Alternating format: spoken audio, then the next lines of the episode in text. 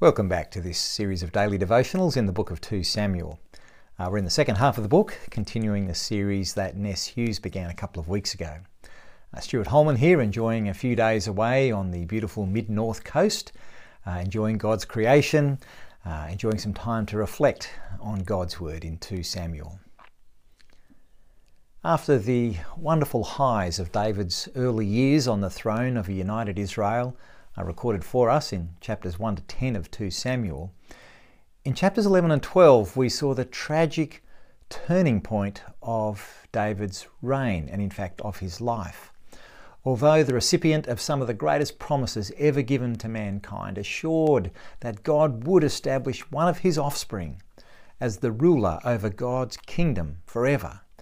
God's kingdom, which spanned not just the nation of Israel, and not just the nations of the world, but the entire cosmos, despite God's commitment to David and to his dynasty, David chose to become an adulterer and a murderer. God, of course, for his part, remained true to his word. He did not reject David, but he led him to humble repentance. Nor did God reject David's household. However, this did not mean that there would not be any consequences for David's sin. As part of the prophet Nathan's message from God, David was told back in chapter 12 Now therefore, the sword will never depart from your house. Because you despised me and took the wife of Uriah the Hittite to be your own. That's Bathsheba. This is what the Lord says Out of your own household I'm going to bring calamity on you. So the remainder of this book of 2 Samuel shows this word being played out. God remains faithful to David. And David repeatedly turns to God and puts his faith in him through thick and thin. And perhaps David's faithfulness to God throughout his life is all the more inspiring for this dark background of the Bathsheba incident and all that God said in response. So, on the back of the promise of a Davidic dynasty in 2 Samuel 7, attention naturally turns to the question of who. Who will be this greater son of David? Upon whom will the crown rest? Which of David's sons will be his successor? The book of 1 Chronicles lists the oldest of David's sons in this way. These were the sons of David born to him in Hebron. The firstborn was Amnon, the son of Ahinoam of Jezreel. The second, Daniel, the son of Abigail of Carmel. The third, Absalom, the son of Maacah, daughter of Talmai, king of Geshur. So, in, in the way of royal dynasties, attention would now quickly turn first of all to the eldest son, Amnon, and then perhaps to Daniel, and, and then Absalom, uh, which is why the narrative of 2 Samuel turns first of all to Amnon in chapters 13 and 14, our, our text for today. In the course of time, Amnon, son of David, fell in love with Tamar, the beautiful sister of Absalom, son of David. Amnon became so obsessed with his sister Tamar that he made himself ill. She was a virgin, and it seemed impossible for him to do anything to her. Now, Amnon had an advisor named Jonadab, son of Shimei, David's brother. Jonadab was a very shrewd man. He asked Amnon, Why do you, the king's son, look so haggard morning after morning? Why won't you tell me? Amnon said to him, I'm in love with Tamar, my brother Absalom's sister. Go to bed and pretend to be ill, Jonadab said.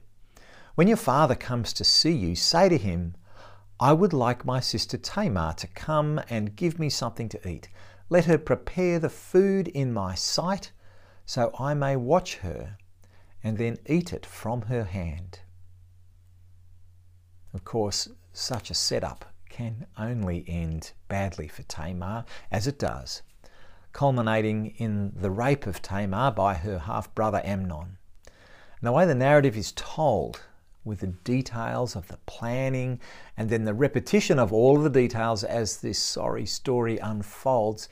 It's a tragic train crash in slow motion. King David himself is dragged into it as Amnon manipulates David into ordering Tamar to go to him. It's an outrageous series of events which the narrator implicitly condemns by referring to Tamar six times in the passage as Amnon's sister. And just for good measure, five more times Amnon is referred to as Tamar's brother. Now, half brother, half sister, but brother sister. Not only is rape condemned by the law of Moses, so also is incest in Leviticus 18, verses 6 and 9. So the whole setup for this rape was terrible, but every bit as bad was Tamar's treatment after her rape.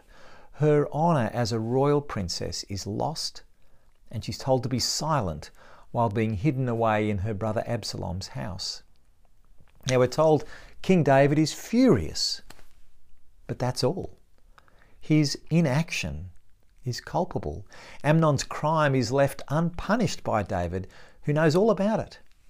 This is further evidence of the imperfections and failures of King David, although he is still God's anointed. But the focus of the narrative here has clearly moved on to this issue of succession. Is Amnon, the heir apparent, untouchable?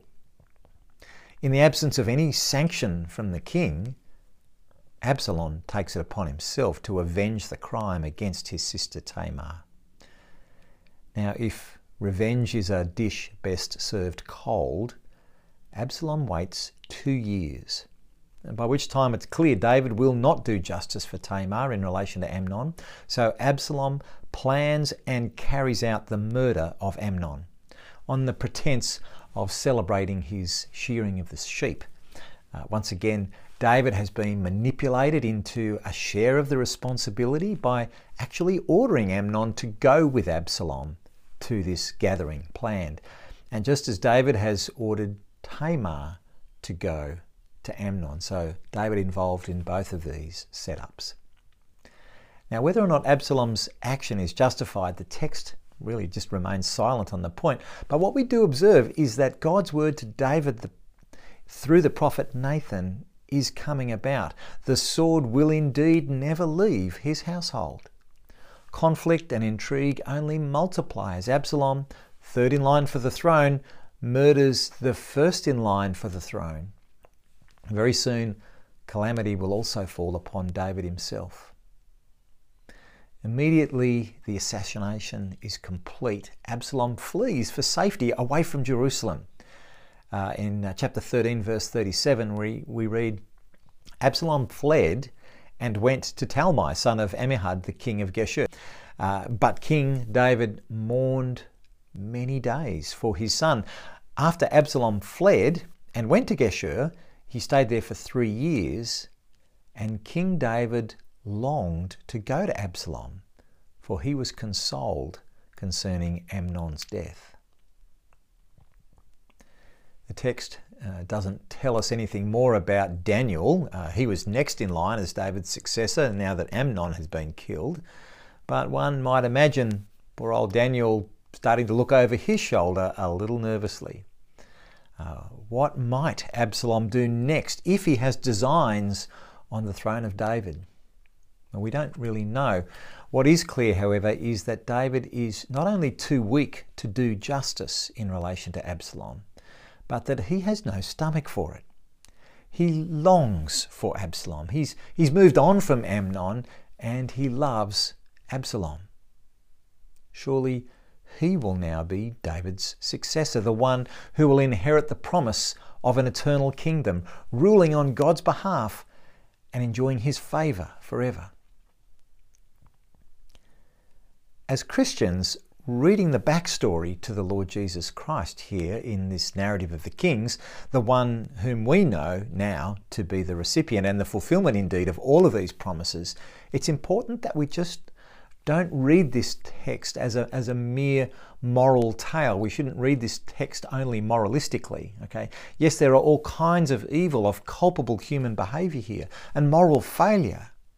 And as we'll see, there is also God's grace and mercy. But the big narrative here is the purpose of God to bring His rule to His people. God is determined to bless His people in His place with His rule. And so, this narrative, in all of its dimensions, shows the Christian that the rule of God is so far above and beyond the usual patterns of human failure and the abuse of power and the corruption of character through privilege and pride. God's anointed is so much better than even David or his natural offspring. He is incorruptible. He does justice and righteousness. He is trustworthy. Unlike human governments, God's rule is good and it is for our good. And it is good that we praise Him for that now. Please take this opportunity to do that in prayer.